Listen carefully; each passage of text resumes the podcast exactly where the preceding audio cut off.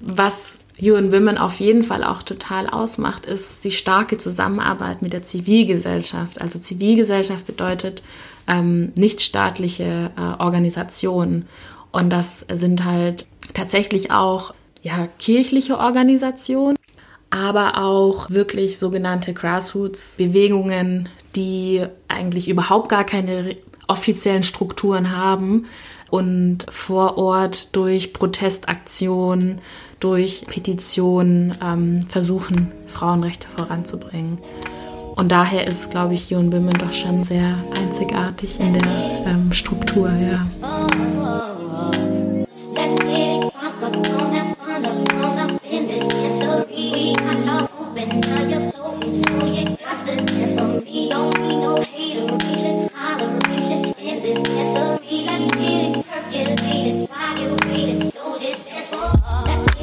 Hallo und herzlich willkommen im Podcast 100 Frauen. Mein Name ist Miriam Steckel und in diesem Podcast interviewe ich Aktivistinnen über ihr Leben, modernen Feminismus und warum sie sich in Deutschland für Chancengleichheit einsetzen. Ich freue mich total zurück zu sein und heute dieses Interview mit euch teilen zu können. Ich habe es bereits im September aufgenommen, als Miriam Mona Müller bei mir in der WG zu Gast war. Wir haben uns beide beim Gender Equality Lab von der Friedrich Ebert Stiftung kennengelernt, in welchem ich im letzten Juli teilgenommen habe zum Thema Männer und Feminismus, was super, super spannend war. Miriam, lustig, dass sie gleich heißt wie ich, ist so eine coole, grandiose Powerfrau. Damals, also schon im September, war sie als Projektassistentin bei UN Women tätig. Darüber und über viele andere Themen geht es auch in dieser Episode. Also, was UN Women ausmacht, die Arbeit bei UN Women, aber vor allem auch die Sicherheitsrat-Resolution Frauen, Frieden, Sicherheit und warum Miriam so super leidenschaftlich dieses Thema vorantreibt und jetzt sogar ihre Doktorarbeit darüber schreibt. Seit Juni diesen Jahres, also ganz aktuell, arbeitet sie für the Center for Feminist Foreign Policy und auch wenn die Folge schon etwas her ist in der Aufnahme, finde ich, hat sie trotzdem überhaupt nicht an Relevanz verloren. Im Gegenteil, Bevor die Podcast-Folge losgeht, gibt es noch einen kleinen Disclaimer von Miriam persönlich. Hier noch ein kleiner Disclaimer am Anfang. Wenn ich Frauen sage, meine ich damit alle Menschen, die sich als solche identifizieren. Zu verstehen, dass Geschlechterrollen und dass das Geschlecht fluid ist, ist extrem wichtig, um sich mit Gleichberechtigung auseinandersetzen zu können. Ich möchte mich hier in meinem Namen total an diesem Disclaimer anschließen und ich hätte es einfach nicht besser sagen können. Ich habe von Miriam einfach schon so viel lernen dürfen und wie ihr seht, ist sie einfach eine grandiose, sensible und super, super starke Frau. Daher lasst uns nun endlich starten mit der Episode.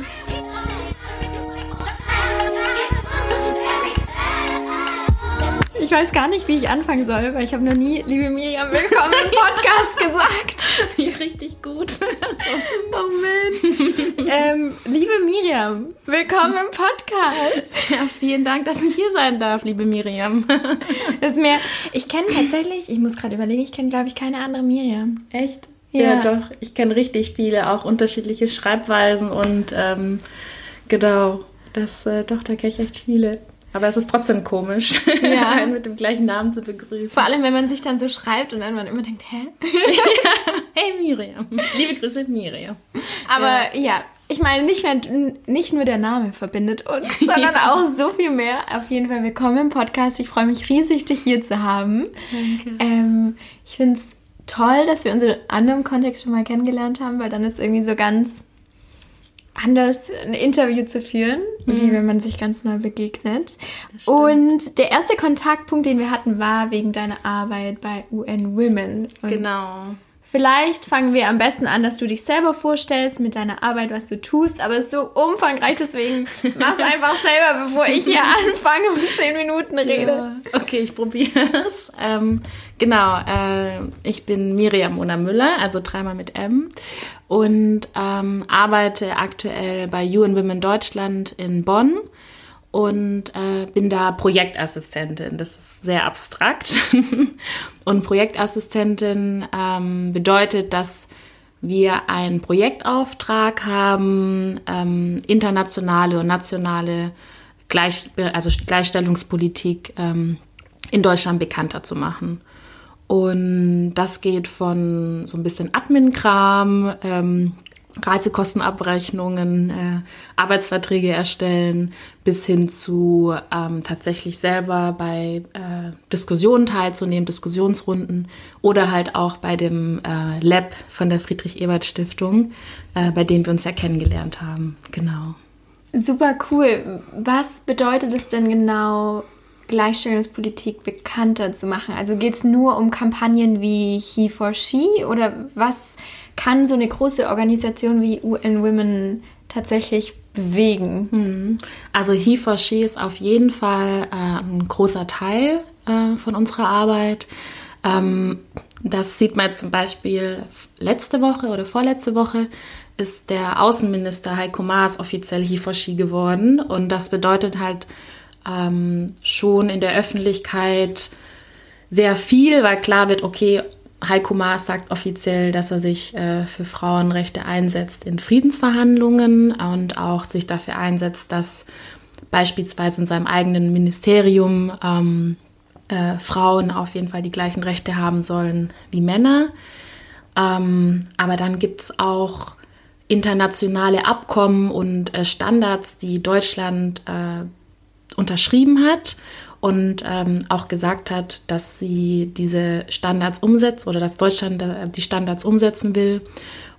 Das aber sehr langsam passiert und wir durch Öffentlichkeitsarbeit ähm, diese internationalen Standards wie zum Beispiel gleiche Bezahlung für gleiche Arbeit in die Öffentlichkeit bringen und somit so ein bisschen Druck auch auf, ausüben können auf die deutsche Regierung. Genau.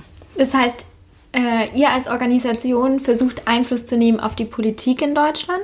Mm, ja, auf jeden Fall, also auf politische Prozesse, ähm, indem wir aber einfach nur die deutsche Bundesregierung daran erinnern, was sie sowieso schon auf, ähm, unterschrieben haben, ähm, dass sie sich daran halten sollen. Ähm, dann nutzen wir natürlich unsere Reichweite und machen darauf aufmerksam. Wie fallt ihr denn eigentlich unter den Schirm von der UN oder dann auch UN Women? Mhm. Also wir sind tatsächlich ein eingetragener deutscher Verein. Das heißt, wir haben Vereinstrukturen, wir haben einen Vorstand, wir haben eine Mitgliederversammlung, man kann bei uns Mitglied werden. Das ist auf jeden Fall sehr, sehr wichtig zu wissen. Und wir haben von UN Women, ähm, von dem Hauptsitz in New York, den, den Auftrag, in Deutschland UN Women bekannter zu machen durch zum Beispiel Spendenaufrufe auch, damit die weltweiten Projekte von UN Women umgesetzt werden können. Aber dass wir halt auch gerade diese internationalen Abkommen äh, in der breiten Masse bekannter machen, damit die Leute auch verstehen, für was sie jetzt eigentlich spenden oder ähm, warum sie spenden sollten. Genau. Ja. Mhm. Ich finde, oder ich stelle es mir immer so vor, vor allem bei UN Women, zum einen steht halt eine riesige Organisation an sich dahinter mit riesigen Strukturen. Zum anderen geht man irgendwie Strukturen an, die seit Jahrhunderten bestehen. Und ich finde, es kommt mir immer so vor wie so ein riesiger Tanklaster, den man da versucht, in eine andere Richtung zu kriegen. Wie schätzt du das denn ein? Also, welchen Impact kriegst du tatsächlich mit von so einer mhm. riesigen Organisation? Ja. Vielleicht für jeden Einzelnen oder mich und ja, dich? Ja. Also was natürlich ähm, total abgefahren ist, ist, dass UN Women an sich ja noch gar nicht so lange äh, besteht. Also ähm, das wurde alles 2010 ähm, erst also beschlossen und Echt? unterschiedliche UN-Organisationen, die bereits schon zum Thema Frauenrechte gearbeitet haben, wurden dann zusammengeführt. Ähm, Eine große war der äh, UNIFEM, die ähm, haben da viel im Bereich Entwicklungspolitik gemacht. Und äh, deshalb ist es auch ständig noch im Entwicklungsprozess, also äh, Strukturen und ja allgemein die Abläufe ähm, noch zu verbessern und anzupassen, aber gleichzeitig in diesem, wie du schon sagst, ne, in diesem total komplexen UN-System sich irgendwie einzugliedern. Und was UN Women auf jeden Fall auch total ausmacht, ist die starke Zusammenarbeit mit der Zivilgesellschaft. Also Zivilgesellschaft bedeutet ähm, nichtstaatliche äh, Organisationen. Und das sind halt tatsächlich auch ja, kirchliche Organisationen, also was vor allem äh, in Ländern eine wichtige Rolle spielt, wo ähm, auch noch ein ganz starker Bezug zum Glauben da ist, weil die einfach viel Einfluss nehmen können auf das, wie du schon sagst, auf das ähm, alltägliche Leben, aber auch wirklich sogenannte Grassroots-Bewegungen, die eigentlich überhaupt gar keine offiziellen Strukturen haben und vor Ort durch Protestaktionen, durch Petitionen ähm, versuchen, Frauenrechte voranzubringen. Und daher ist, glaube ich, Jon Bimmen doch schon sehr einzigartig in der ähm, Struktur, ja. War das dann auch sozusagen deine Motivation, dich da als Praktikantin zu bewerben? Oder was war so dein Drive zu sagen, ey, ich will zu UN Women? Ja, ähm, also ich wollte mich schon ganz lang bei UN Women Deutschland bewerben, ähm, aber hatte irgendwie immer Angst, weil ich gedacht habe, so krasse Leute, die da arbeiten und ähm, kann ich überhaupt mit meinem Pupswissen sozusagen da überhaupt einen Beitrag leisten und eigentlich habe ich noch gar nichts dazu gemacht und ich äh, weiß auch gar nicht so richtig, was äh, Diskriminierung ist oder Benachteiligung, was natürlich der Schwachsinn ist. also, aber ähm, genau, mit, immer mit den Zweifeln äh, habe ich dann immer auf die Webseite geklickt, so gefühlt seit fünf Jahren und immer geschaut, wann es denn da ähm, eine freie Stelle gibt als Praktikantin. Und hatte das tatsächlich auch schon so ein bisschen dann aufgegeben, weil ich gedacht habe, okay, ich mache jetzt bald meinen Master zu Ende und eigentlich habe ich auch gar keine Lust mehr auf Praktika. Ich habe schon so viele gemacht. Es reicht auch irgendwann mal. Ähm, und habe mich aber dann letztendlich doch beworben, weil ich gedacht habe, wenn ich meine Masterarbeit über UN Women schreibe, dann wäre es vielleicht auch ganz cool, wenn ich äh, dann noch so ein bisschen einen Einblick bekomme. Ja. Vielleicht noch mal zu deiner zu deiner Rolle jetzt. Du bist dann von Praktikantin zur Projektassistentin direkt übergegangen. Ähm, ja, so fast direkt. Also ich habe mein Praktikum gemacht und ähm, habe dann, dann war mein Praktikum vorbei, dann habe ich noch drei Monate meine Masterarbeit, also zu Ende geschrieben ähm, und bin dann ähm, eigentlich, habe meine Masterarbeit abgegeben und hatte noch so vier Wochen und dann habe ich direkt angefangen, ähm, genau in Bonn zu arbeiten. Ja. Wo äh, sind denn noch andere Frauenrechtsorganisationen? Also mit welchen Organisationen arbeitet ihr viel zusammen oder seid ihr vernetzt? Auf welchen Veranstaltungen bist du viel? Mhm. Ähm, also ich tatsächlich, also ich bin jetzt nicht die im Team, die ähm, bei den meisten Veranstaltungen ist, einfach weil ich eine Teilzeitstelle habe und ähm, auch oft irgendwie so ein bisschen äh, Buchhaltung und so mache und äh, das nimmt ja schon auch viel Zeit ein. Aber ähm, wo ich bin, äh, sind meistens Veranstaltungen zum Thema Frauen, Frieden, Sicherheit, weil das mein Schwerpunkt ist, mein inhaltlicher Schwerpunkt. Und da gibt es zum Beispiel äh, eine NGO, die heißt äh, Kanaan Project oder Kanaan Projekt. Und ähm, die setzt sich für ähm, Friedensdialoge zwischen Frauen aus Israel und Palästina ein. Was ja. ist denn Frauenfriedenssicherheit genau? genau, gute Frage. Also ähm, Frauenfriedenssicherheit äh, ist so ein bisschen Themenschwerpunkt von einer Resolution, heißt es, beim UN-Sicherheitsrat. Also das kann man sich eigentlich auch wie so ein Abkommen vorstellen. Genau, ein Abkommen vom UN-Sicherheitsrat. Das erste Abkommen und die erste Resolution wurde 2000 unterzeichnet und das geht jetzt immer so ein bisschen weiter. Die letzte war jetzt auch tatsächlich dieses Jahr und wurde auch von Deutschland äh, mit eingebracht. Und da geht es hauptsächlich darum, die Frauenrechte in bewaffneten Konflikten und auch was alles dazugehört, also davor, danach und so weiter von den Konflikten, die Frauenrechte zu stärken und zu bewahren auch. Ja, genau. Was sind denn da so Probleme, also mhm. wenn es um bewaffnete Konflikte geht für Frauen? Ja, also das fängt an zum Beispiel, wenn jetzt der Konflikt schon fast vorbei ist, sage ich jetzt mal, und es darum geht, einen, äh, Friedensvertrag zu unterschreiben und die unterschiedlichen Parteien an einem Tisch sitzen und alle natürlich ihre Interessen ähm, mit einbringen wollen, dass da sichergestellt wird, dass auch Frauen, die zum Beispiel in Frauenrechtsorganisationen aktiv sind oder auch die Frauen, die Überlebende von sexualisierter Gewalt waren, aber auch Frauen, die selber als Soldatinnen gekämpft haben, an diesem Tisch sitzen, um auch ihre Perspektive in ähm, diesen Friedensvertrag mit einzubringen. Das ist ganz wichtig, weil im Moment ist das wirklich so, dass da fast nur Männer sitzen, weil Frauen noch gar nicht diesen Zugang bekommen äh, zu dieser politischen Teilhabe.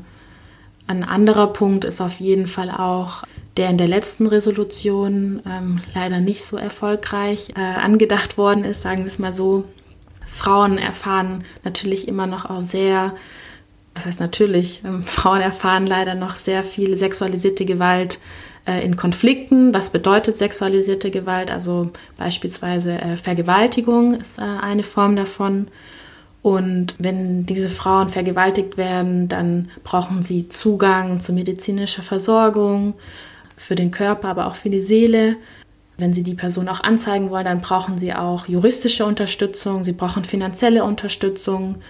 Und durch diese Frauenfrieden-Sicherheitsagenda wird versucht, dass Organisationen, die zu dem Thema arbeiten, einen besseren Zugang zu den Überlebenden bekommen von sexualisierter Gewalt und die besser unterstützen können. Genau.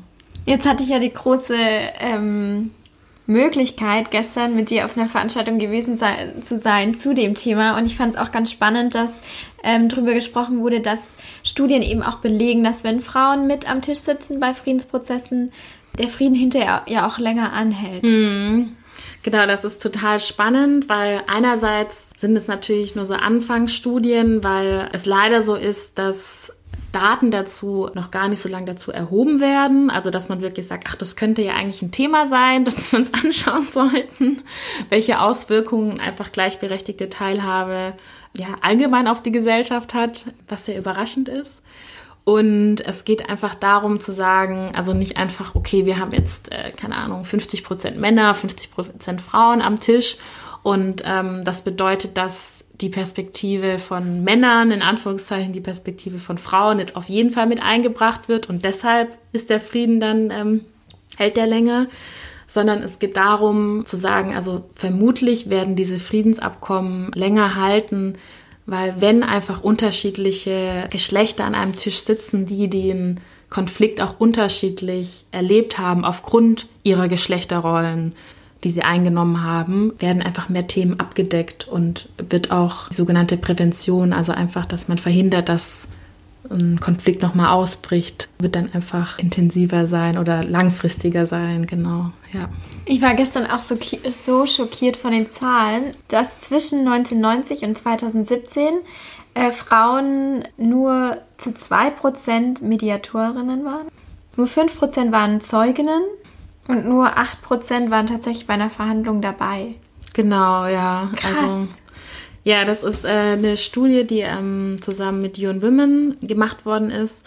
Und das so Studien sind, unsere Zahlen sind einfach unglaublich wichtig, weil wir schon auch immer so ein bisschen in die Falle treten und sagen, ja, es gibt halt mal, oder sage ich ja selber auch immer so, es sind fast nur Männer da. Aber was bedeutet das denn in Zahlen? Und wenn man dann nochmal so, okay, es gab nur 2% Frauen, dann ist das nochmal so, okay, sind wirklich wenig. Und nicht nur so, ja, es waren, waren halt ein paar Frauen da so. Ich glaube, Zahlen sind unglaublich wichtig, um einfach die Realität zu spiegeln, aber auch nochmal zu hinterfragen, okay, wie kommen diese Zahlen überhaupt zustande? Ja.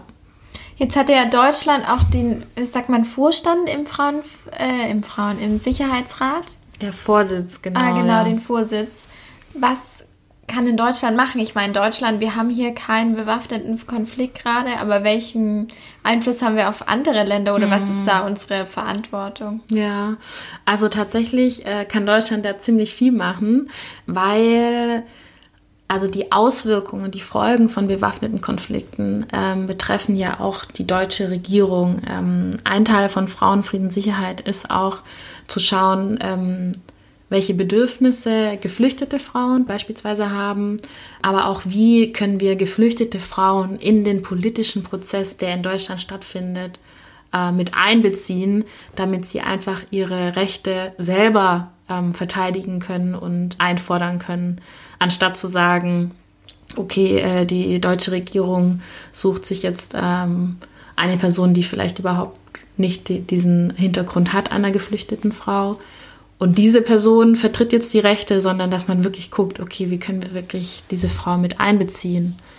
Und Deutschland kann auch äh, einen großen Beitrag da, dazu leisten, zu schauen, dass Frauen, die beispielsweise bei den Balkankriegen in den 90ern, die da vergewaltigt worden sind und Traumabewältigung tatsächlich brauchen und auch einfach Unterstützung für ihre Kinder, die teilweise auch aus Vergewaltigungen entstanden sind, dass diese Frauen einfach sichtbar werden und auch tatsächlich Gerechtigkeit erfahren, indem man äh, die, die Täter und äh, Täterinnen äh, zur Rechenschaft zieht. Genau. Und da hat auf jeden Fall Deutschland durch unterschiedliche Programme jetzt im Entwicklung, entwicklungspolitischen Bereich, aber ähm, auch über so Dialogprogramme, die es ja immer gibt, ähm, so Austauschprogramme zwischen ähm, zwei Ländern, da hat Deutschland auf jeden Fall die Möglichkeit, da einzugreifen. Genau. Ist es nicht aber auch so ein bisschen, ich weiß gar nicht, wie man dazu sagt, aber so ein bisschen Alibi-mäßig, dass gerade beim Sicherheitsrat auch so die Big Five da drin sitzen und eigentlich sind die das, die am meisten Waffen exportieren und gerade auch was Frauenrechte angeht, nicht super drauf achten, was da passiert? Genau, also das ist ja diese ähm, uralte Struktur, die du ja ganz am Anfang also, äh, erwähnt hast, schon bei der UN, ähm, die tatsächlich oft auch so ein bisschen hinderlich ist. Also wie du auch sagst, wenn da irgendwie die, die Big Five sitzen und die teilweise schon in, in die ähm, in den Konflikten äh, indirekt oder direkt beteiligt sind und dann verabschieden die eine Resolution, die dann sagt so, ja, wir müssen alle ganz friedlich miteinander umgehen. Das stimmt auf jeden Fall, dass das erstmal so ein bisschen äh, komisch wirkt. Was aber das Gute einfach ist, ist, dass bei diesen ähm, Resolutionen, dass die Zivilgesellschaft, aber auch Regierungen, die jetzt, sage ich mal, ähm, ja, eine feministische Außenpolitik haben, wie Schweden oder ähm, die sich für einen bestimmten Reich, äh, Bereich ähm, jetzt Gleichstellungspolitik so auf die Fahne geschrieben haben, dass diese Regierungen innerhalb des UN-Sicherheitsrates die Möglichkeit haben zu sagen, okay, also wir möchten über dieses Thema sprechen, dieses Thema ist wichtig, das und das wurde nicht eingehalten. Wir sollten uns darauf einigen, dass in den nächsten zwei Jahren der Schutz für geflüchtete Frauen beispielsweise im Fokus steht. Allein diese Resolutionen dienen dann wiederum der Zivilgesellschaft, aber auch einzelnen Staaten dafür tatsächlich als, also man nennt das Advocacy Tool, also so als Werkzeug, um Kampagnenarbeit ähm, oder auch Netzwerkarbeit zu leisten und dass wir immer so einen Referenzrahmen haben, zu sagen, okay, aber in der Resolution so und so habt ihr doch gesagt, wir, ähm, wir einigen uns darauf, dass Frauen an Friedensverhandlungen teilnehmen. Ähm, aber eigentlich passiert das gerade nicht. Warum ist das nicht so? Und dann kann man immer gut unbequeme Fragen stellen. Genau, ja. Wie schafft man es denn, dass wir Frauen mehr repräsentiert sind hm. bei Friedensprozessen oder mehr auf die Rechte von Frauen geachtet wird? Ja. Also was macht auch ihr als UN Women da konkret? Hm. Also es geht tatsächlich ähm, für uns auch ganz, ganz viel um Sichtbarkeit, weil wenn einfach die Arbeit von Frauen nicht sichtbar ist, dann werden, wird die auch nicht mitgedacht. Das ist ganz oft so, wenn man jetzt zum Beispiel, wenn wir jetzt Veranstaltungen planen, wo wir sagen, okay, äh, wir wollen so Netzwerktreffen organisieren und äh, wir laden bestimmte Organisationen ein und wenn andere Organisationen nicht sichtbar sind, dann ähm, schickt man denn ja keine Einladung, weil man nicht weiß, dass sie da sind, ähm, weil man auch gar nicht so wirklich weiß, was sie arbeiten. Und das ist so ein ganz simples Beispiel, aber das überträgt sich halt auch auf ähm, Veranstaltungen, die konkret zum, zu Friedensdialogen arbeiten. Also wenn man jetzt immer denkt, okay, es gibt halt die irgendwie drei großen Organisationen in der Ukraine, die die Friedensverhandlungen ähm, vorantreiben wollen und diese drei Organisationen werden halt von drei Männern geleitet dann nimmt man halt die drei, weil die sind am sichtbarsten und überlegt sich, okay, eventuell gibt es vielleicht noch andere, aber man muss dann Zeit investieren. Das ist ja auch immer ein wichtiger Punkt, man muss Zeit investieren und vielleicht auch ein bisschen Geld in die Hand nehmen, um sich mit den anderen Leuten zu treffen, die auch eine wichtige Rolle spielen. Und die fallen einfach sonst ja unter den Tisch. Und UN, äh, Women macht zum Beispiel äh, eine Kampagne, die heißt From Where I Stand. Und da geht es genau darum, ähm, Frauenrechtsaktivistinnen sichtbar zu machen. Ähm, das ist vor allem online, also auf der Website, aber auch über Social Media zu zeigen, okay, das sind die Gesichter dieser Frauen, ähm, die sich für Frieden einsetzen, das ist deren Geschichte. Auch die haben einfach so, ja, das fundamentale Recht, sichtbar gemacht zu werden und auch mitreden zu dürfen. Ja. Mhm, verständlich. Ja. Hast du so, hast du so ein so dein persönliches Warum, warum du an dem Thema arbeitest? Hast du ja. irgendwie, bist du mit in Kontakt gekommen oder ja. was war es so, dass du gesagt hast, ah, das ist mein Thema? also erstens, also ich merke jetzt total, dass es auf jeden Fall mein Thema ist, weil wenn ich morgens aufstehe und zur Arbeit gehe, für mich fühlt sich das selten an wie Arbeit, sondern ähm, wir haben ein Ziel, das ist die Gleichberechtigung und auch der Schutz von Menschenrechten und ähm, ich arbeite da mit einem Team zusammen, mit dem ich mich total gut verstehe und ähm, wir arbeiten an diesem Ziel. Ähm, und daher spüre ich einfach, dass das äh, so das Richtige für mich ist. Und so diese Entscheidung, tatsächlich dazu zu arbeiten. Also ich wusste ganz lange, dass ich irgendwie so ein bisschen im internationalen Bereich was machen möchte, aber es war nie richtig konkret. Und ich wusste tatsächlich auch nie, wie ich da überhaupt Zugang finde, weil es gab schon auch immer ähm, Praktika bei internationalen Organisationen außerhalb von Deutschland, aber die waren dann einfach unbezahlt und ich dachte so, okay, ich kann mir das gar nicht leisten, irgendwie in New York einfach unbezahlt da ein Praktikum zu machen und da bewerben sich so viele Menschen und ich, ich kann überhaupt nichts auf meinem Lebenslauf, also ähm, damals so irgendwie mit mit 20 oder so auf meinen Lebenslauf vorweisen, dass die dann sagen, ja cool, also die Miriam Müller aus, aus Baden-Württemberg, die nehmen jetzt mal. Und da habe ich erstmal so angefangen, im Kleinen irgendwie an der Uni oder durch Initiativen ähm, da so ein bisschen mitzumischen und mir so angucken, okay, was ist das für ein feministischer Lesezirkel? Da gehe ich mal hin und schaue mir das mal an. Oder habe einfach selber dann die Bücher gelesen oder Filme angeschaut und habe mir so ein bisschen dann nochmal Wissen angeeignet, will ich sagen, um einfach selbstbewusster zu sagen, okay, jetzt möchte ich das auch beruflich machen. Was auch rückblickend, glaube ich, auch total schwachsinnig war. Also dieses, dieses fehlende Selbstbewusstsein, weil ich glaube, dass viele Personen in unserer Gesellschaft unterschiedliche Formen von Benachteiligung und Diskriminierung erfahren und diese persönliche Erfahrung auf jeden Fall auch in ihre berufliche Arbeit mit reinnehmen können. Also es spricht jetzt nichts dagegen, dass man irgendwie ein feministisches Buch liest oder sich einen Film anguckt. Aber was ich damit sagen will, ist, dass ich glaube, ich, wir alle mehr Selbstbewusstsein haben können oder sollten und nicht immer denken sollen, wir sind jetzt, wir müssen Expertinnen sein, um erstmal irgendwie äh, den beruflichen Einstieg zu schaffen. Ja, genau. Jetzt geht's für dich weiter. Die Arbeit bei UN Women hört leider auf. Ja. Und es geht weiter mit einer Doktorarbeit. Ja, das ist wirklich äh, alles noch ganz frisch und ähm, ich hatte auch irgendwie noch gar keine richtige Zeit, mich so richtig zu freuen oder einfach mal so ja auch zu schreien vor Freude. Vielleicht warte, mal runter. Schrei ich ins Mikro.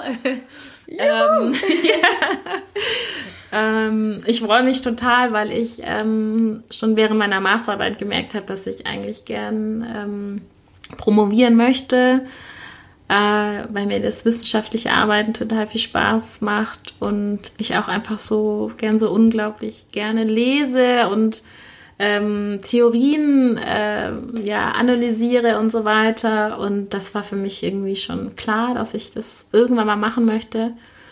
Mm, so in meinem Kopf war das klar. Aber dann kamen natürlich die ganzen, ähm, ja, von mir selber auch die ganzen kritischen Nachfragen. Also es ist jetzt auch nicht irgendwie eine krass finanzielle Stabilität erstmal. Oder genau, also viel ähm, viel Geld, das man dort verdient und auch wieder viel unbezahlte Arbeit, die man da machen muss. Ähm, und dann ist es natürlich auch so, also bei, also ich bin jetzt so die erste bei mir in der Familie, äh, die den Masterabschluss gemacht hat und ich habe da jetzt irgendwie jetzt nicht so wirklich ein Netzwerk irgendwie in meiner Familie, das mir so ein bisschen äh, auch ja einfach mal weiterhelfen könnte und sagen kann, guck mal, bewerb dich an dieser Uni oder so läuft es ab, eine Doktormutter anzuschreiben, sondern das musste ich mir irgendwie so durch, ja, zum Beispiel durch arbeiterkind.de, das ist auch eine Initiative für ähm, genau Arbeiterkinder. Ähm, genau, habe ich mir so ein bisschen so ein Blogs, paar Blogs da durchgelesen ähm, und habe immer wieder gefragt, ob habe mich immer wieder gefragt, äh, ob das eigentlich dieser Aufwand, ob der das wert ist, weil das so viel Unsicherheit für mich erstmal war. Ich mich da gar nicht auskannte und war auch viel ähm, so Zurückweisung und viel, ähm, viel E-Mails geschrieben und wenig Antworten bekommen. Ähm, und deshalb bin ich jetzt einfach so glücklich, dass das jetzt erstmal klappt. Also, dass es jetzt erstmal losgeht. Das ist ja jetzt erstmal die Sache. Ja. Zu welchem Thema? Ähm, also, ich möchte natürlich Frauenfrieden, Sicherheit ähm, weitermachen, äh, weil ich da jetzt einfach so viel, also das ist so viel, ist auch übertrieben, aber da, da habe ich jetzt schon praktische Erfahrungen gesammelt. Wo sehen wir dich in 10, in 12, in 20 oh, Jahren? Ja. yeah. Hast ähm, du Träume, hast du Ziele? Ja, also äh, auf der einen Seite denke ich, also ich würde voll gern wieder zurück äh, zu You and Women und da dann ähm, genau entweder tatsächlich als äh, Forscherin, also als Researcher ähm, oder als, als Beraterin äh, im Bereich Frauenfrieden, Sicherheit arbeiten ähm, und vielleicht tatsächlich auch mal irgendwann mal Einfluss nehmen auf die ähm, UN-Sicherheitsratsresolution oder ähm, bei Programmen mitwirken, die UN Women zu Frauenfrieden Sicherheit macht. Ähm, und auf der anderen Seite denke ich, und es wäre so schön, wenn ich irgendwie so in 20 Jahren einen Job hätte, der nur vier Stunden pro Tag ist. Ich dann noch Zeit hätte, irgendwie tatsächlich ehrenamtlich ähm, mich so ein bisschen zu betätigen in der Nachbarschaft und ähm, abends einfach nochmal Zeit hätte, in Ruhe ein Buch zu lesen. und das sind sehr, zwei sehr unterschiedliche ähm, ja, äh, Wege, aber mal schauen, welches letztendlich wird. ja. Oh, ich bin so gespannt auf ja. deinen Weg. Ja. Wirklich. Ich sehe dich auch schon in New York. nee. Ja, nee, also ich glaube, das ist wirklich ähm, wieder dieses, mh, mm, also ich glaube tatsächlich, dass wichtiger ist, dass ähm, Frauen, also gerade im Bereich Frauenfriedenssicherheit, die konkret in den Konflikten arbeiten oder wirklich so on the ground, sagt man ja immer, also lokal einfach so eine krasse Arbeit leisten, dass die dann auch mal vortragen können und sagen können, okay, hört mal zu, so es läuft hier so viel falsch, ähm, wir müssen da was ändern. Und dass ich dann vielleicht eher so zehn Reihen dahinter setz, äh, sitze, aber ähm, dafür gesorgt habe, dass sie überhaupt auf die Agenda gesetzt worden ist. Also so sehe ich irgendwie so ein bisschen meine Rolle. Genau, ja. Cool. ähm, wir kommen schon zu den Abschlussfragen. Oh, okay, ja. Die ich jeder Frau stelle. Das sind große Fragen, aber kannst einfach versuchen, sie zu beantworten. Und die erste ist, äh, was ist dir in deinem Aktivismus und dem modernen Feminismus so wichtig? Hm. Also total wichtig ist mir auf jeden Fall Intersektionalität. Also das bedeutet, dass Mehrfachdiskriminierung ähm, auf jeden Fall wahrgenommen wird und auch ernst genommen wird. Also nur mal man irgendwie darüber schreit oder spricht, heißt es noch lange nicht, dass Personen das dann ernst nehmen. Das ist mir sehr wichtig und dass halt auch nicht ähm, unterschiedliche Formen von Diskriminierung irgendwie ausgespielt werden, so. Dass man sagt, okay, diese eine Person, ähm, keine Ahnung, ähm, gehört dieser Religionsgruppe dazu und wird deshalb diskriminiert und die andere Person ähm, ist äh, eine Woman of Color. Und jetzt spielen wir das so gegeneinander aus und gucken, wer ist mehr, also wo ist die Diskriminierung größer, also sowas, da kriege ich echt immer so die Krise. Also das finde ich wirklich ganz wichtig, dass das nicht passiert. Was macht dich, Miriam, persönlich glücklich? Oh, also glücklich macht mich auf jeden Fall, ähm, wenn ich zum Hörer greife und meine Schwester oder meine Omi anrufe. Also das ist echt so, vielleicht auch ein bisschen emotional, so ein Pipi in den Augen. Also da werde ich echt immer so richtig, also egal wie schlimm der Tag war, wenn ich mit denen telefoniere, ich bin danach echt immer, ja, glücklich. Was empfindest du ist äh, derzeit das größte Leid, das durch das Patriarchat in Deutschland noch besteht? Also in Deutschland auf jeden Fall fehlende Selbstbestimmung über den eigenen Körper. Und da geht auch einfach mit einher, dass doch noch viel der weibliche Körper äh, doch noch total verzerrt auch dargestellt wird, jetzt heißt es irgendwie in, in der Werbung oder ähm, auch in, in der Sprache, wenn man irgendwie die Zeitung liest oder so. Und das sind wirklich so Sachen, wo ich echt immer ganz schön schlucken muss, weil ähm, ich immer denke, okay, es ist halt 2019 und es gab ja schon auch diese Diskussion schon vor 100 Jahren. Also wieso müssen wir jetzt nochmal drüber reden? Das ist auf jeden Fall ja, ein großes Thema für mich hier in Deutschland. Daran ja. anschließend, wenn du einen feministischen Wunsch frei hättest, welchen würdest du dir erfüllen? Also ich würde mir wünschen, dass ähm, der Diskurs um Gleichberechtigung und Feminismus äh, in Deutschland äh, noch weniger rassistisch ist, weil es dann doch schon oft so ist, dass wenn es um häusliche Gewalt geht, dass dann gesagt wird, ja, aber in deutschen Familien passiert es nicht. Das, sind so, das ist ja eher so bei ausländischen Familien oder bei Menschen mit wenig ähm, mit Einkommen, mit wenig Einkommen. Oder dass, wenn es um äh, ja, äh, Partnerschaftsgewalt geht, dass dann oft gesagt wird, ja, das war ein Ehrenmord, aber halt nur gesagt wird, es ist ein Ehrenmord, wenn ähm, das halt auch wieder eine Familie mit Migrationshintergrund, also in Anführungszeichen ist und wenn es dann halt eine deutsche Familie ist, wenn ich es so bezeichnen will, ähm, dann wird halt nicht von Ehrenmord gesprochen und ähm, letztendlich ist es halt Mord. Also ich finde, da müssen wir schon auch nochmal ein bisschen auf unsere Sprache achten. Allerletzte Frage, ich bin richtig traurig. Vielleicht äh, mache ich den Podcast zu 100 Frauen und dann interviewe ich dich einfach nochmal. ja, ja. Ich kann ja unter einem anderen Namen dann kommen, alles gut. ähm, was ist ein Wort, das dich beschreibt? Ui. Äh, ein Wort, das ist richtig schwierig jetzt. Mir fallen irgendwie so fünf ein. Jetzt muss ich für eins entscheiden. Ähm. Ich glaube tatsächlich schon äh, optimistisch.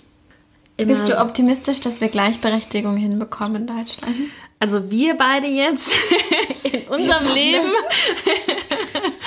äh, glaube ich, wird es schwierig. Also es sei denn, wir, wir werden äh, älter als 100 und sind dann immer noch so richtig dabei, so da vorne bei den Demos und so.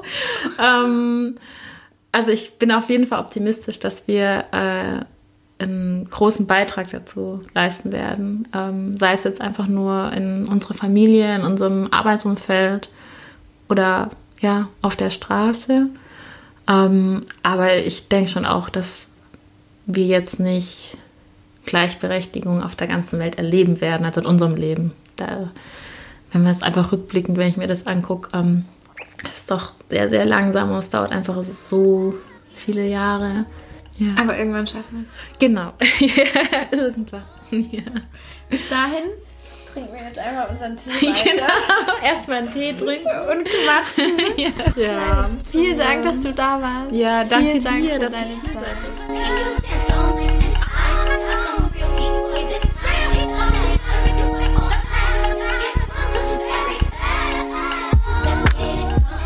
Vielen, Dank euch fürs Zuhören. In den Shownotes habe ich euch zum Nachlesen nochmal alle Links zu UN Women, zur Sicherheitsratresolution verlinkt.